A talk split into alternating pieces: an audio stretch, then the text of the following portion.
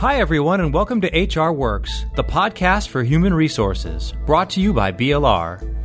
When you're armed with best practices and strategies to attract, retain, and engage top talent and deliver exceptional value to your organization, HR Works. Filling in for Steve Bruce, I'm Chris Saplensky. Following protests and a firestorm of controversy after two black men were arrested inside a Philadelphia Starbucks, the coffee purveyor closed its U.S. based retail stores and corporate offices on May 29 to provide racial bias training to its workforce. Incidents such as this one, as well as similar issues that have since involved LA Fitness, Airbnb, and a Pennsylvania golf course, reveal that hidden, unconscious, and systemic bias are costly issues that employers cannot ignore.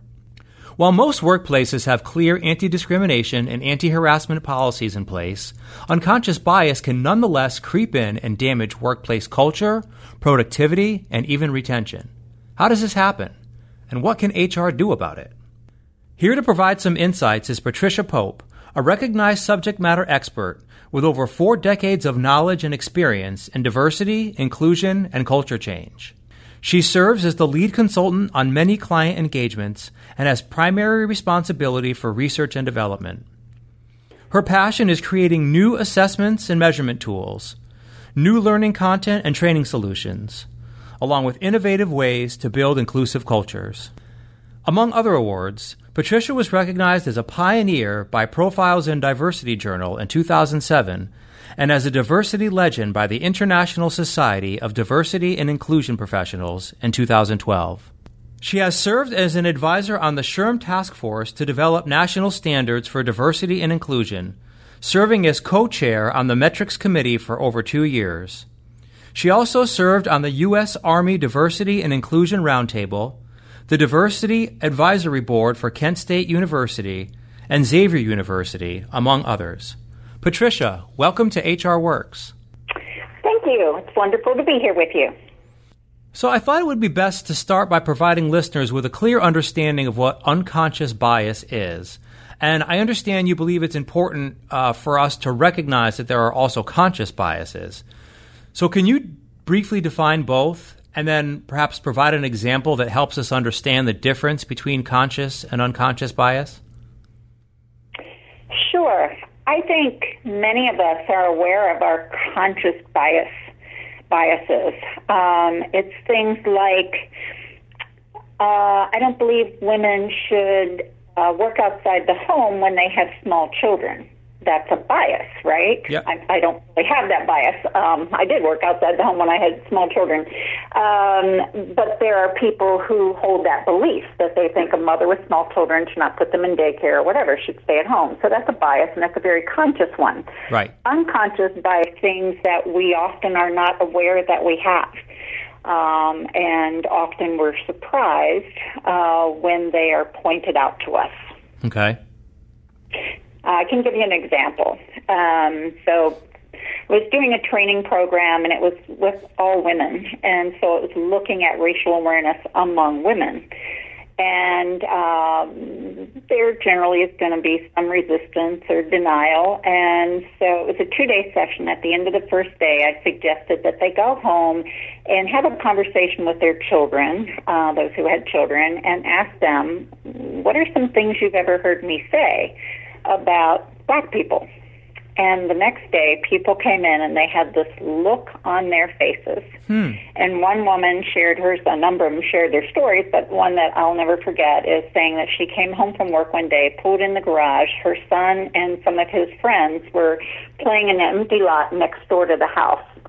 And she called her son over to the car and said, Whatever you do, don't tell David where we hide the key to the house.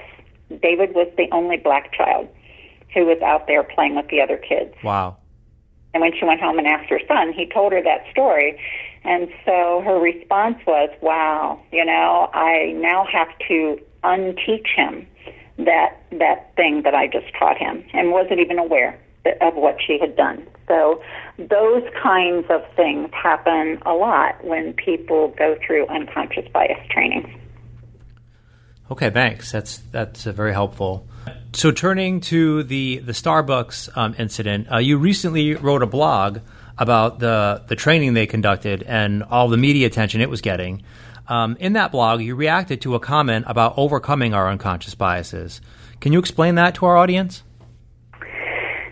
Yeah, someone uh, said that on one of the news programs that I was watching, and it, you know, it sounded to me like, well, you can overcome them, like you know, we overcome a cold or a flu, and it just doesn't work that way. Okay. Um, we learn so many of these stereotypes about all different kinds of people um, and our formative years, and we don't even realize most of the time that we are learning them. Um, I truly believe that most people are good-hearted and well-intentioned, and occasionally have people say they grew up in an Archie Bunker home, and unless you're a millennial, um, you probably know exactly what that means. Oh yeah.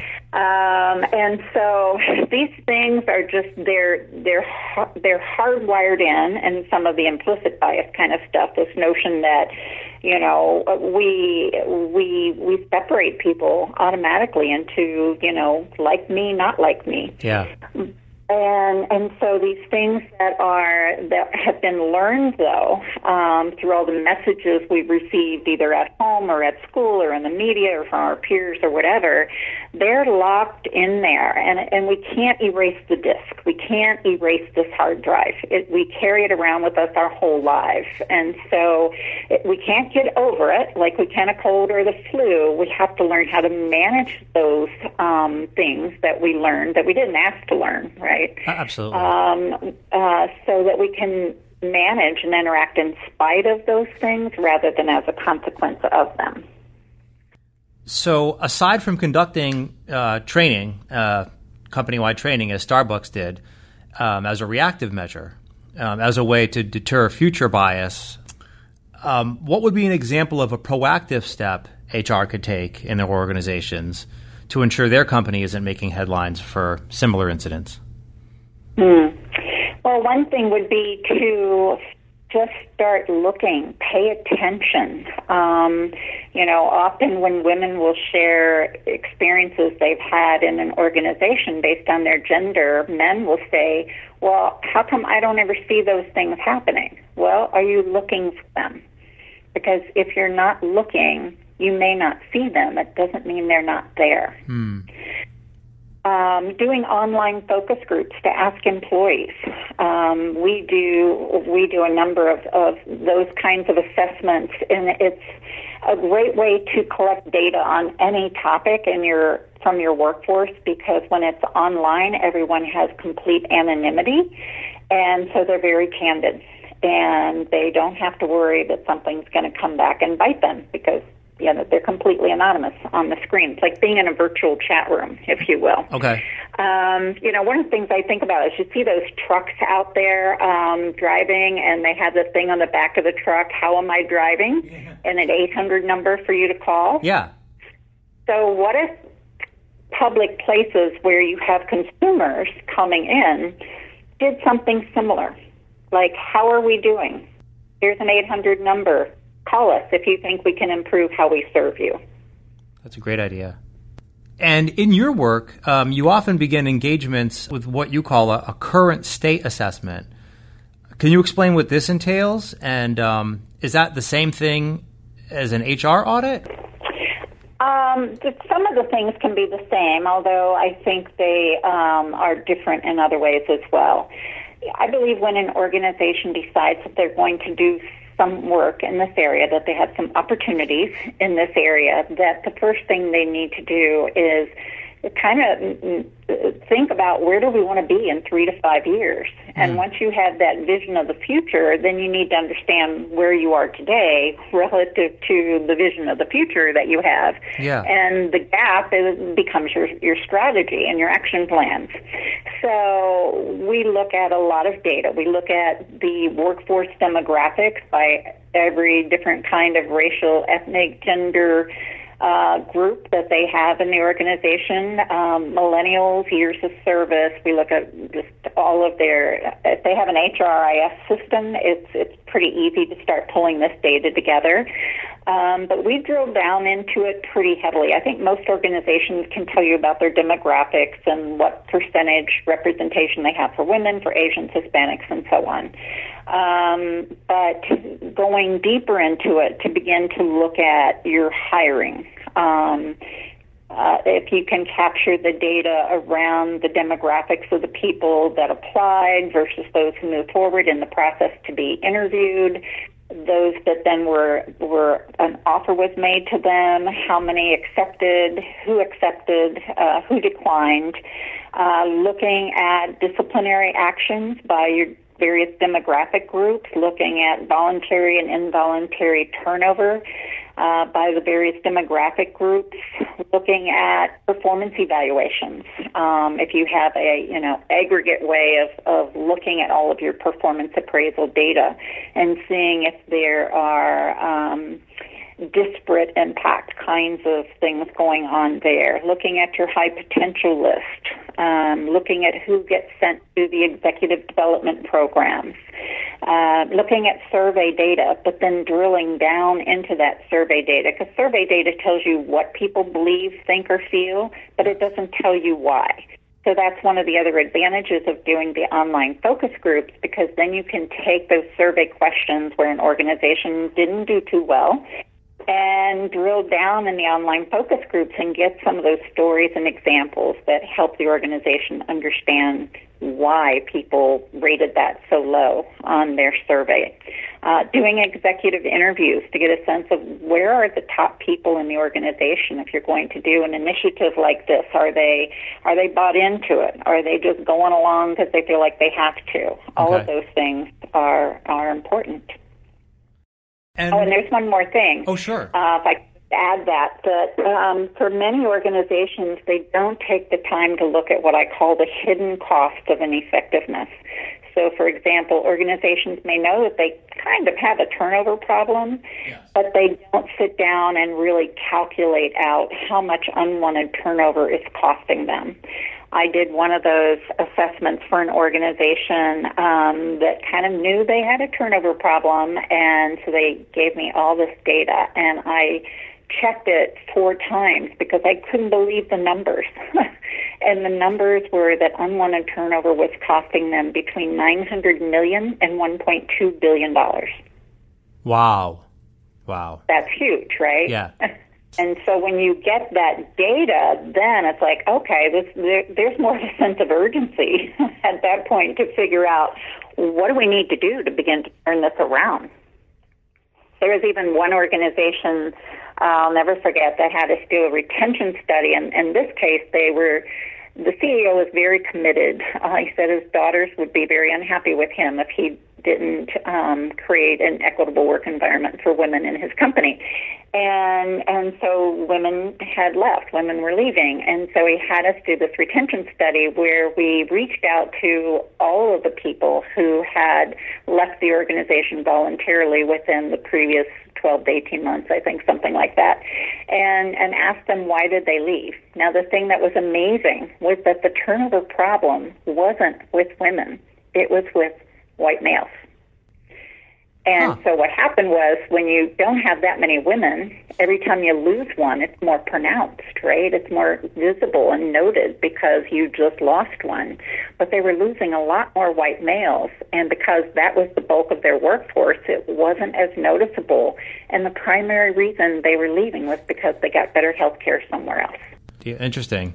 Why do you think it's important uh, that organizations take the time to determine why an inclusive workplace is in their best interest?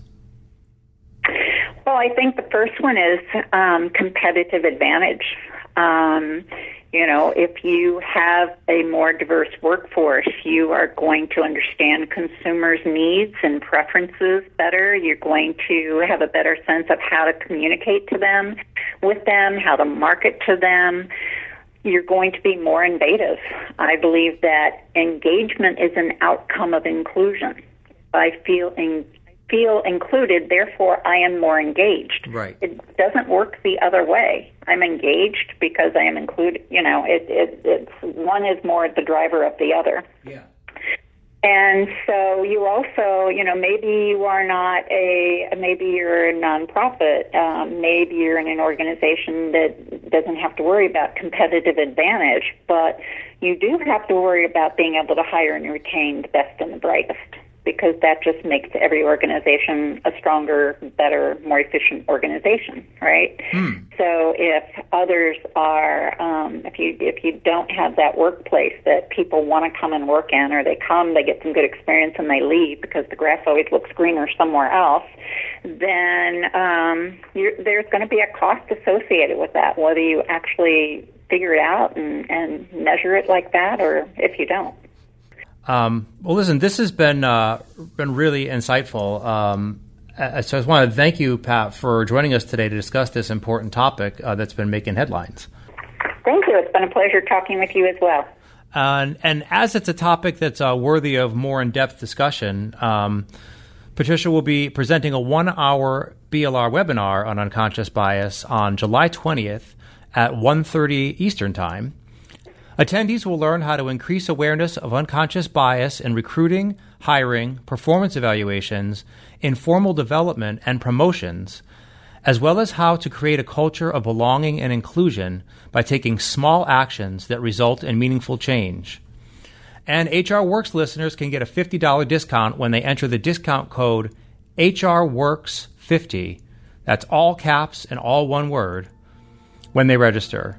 Uh, just go to store.blr.com, enter the word unconscious in the search box uh, to learn more about the conference, which is titled Unconscious and Systemic Bias The Hidden Toll Taken on Workplace Culture, Hiring, Productivity, and Retention. Thanks for listening, everyone. For HR Works, I'm Chris Saplinski.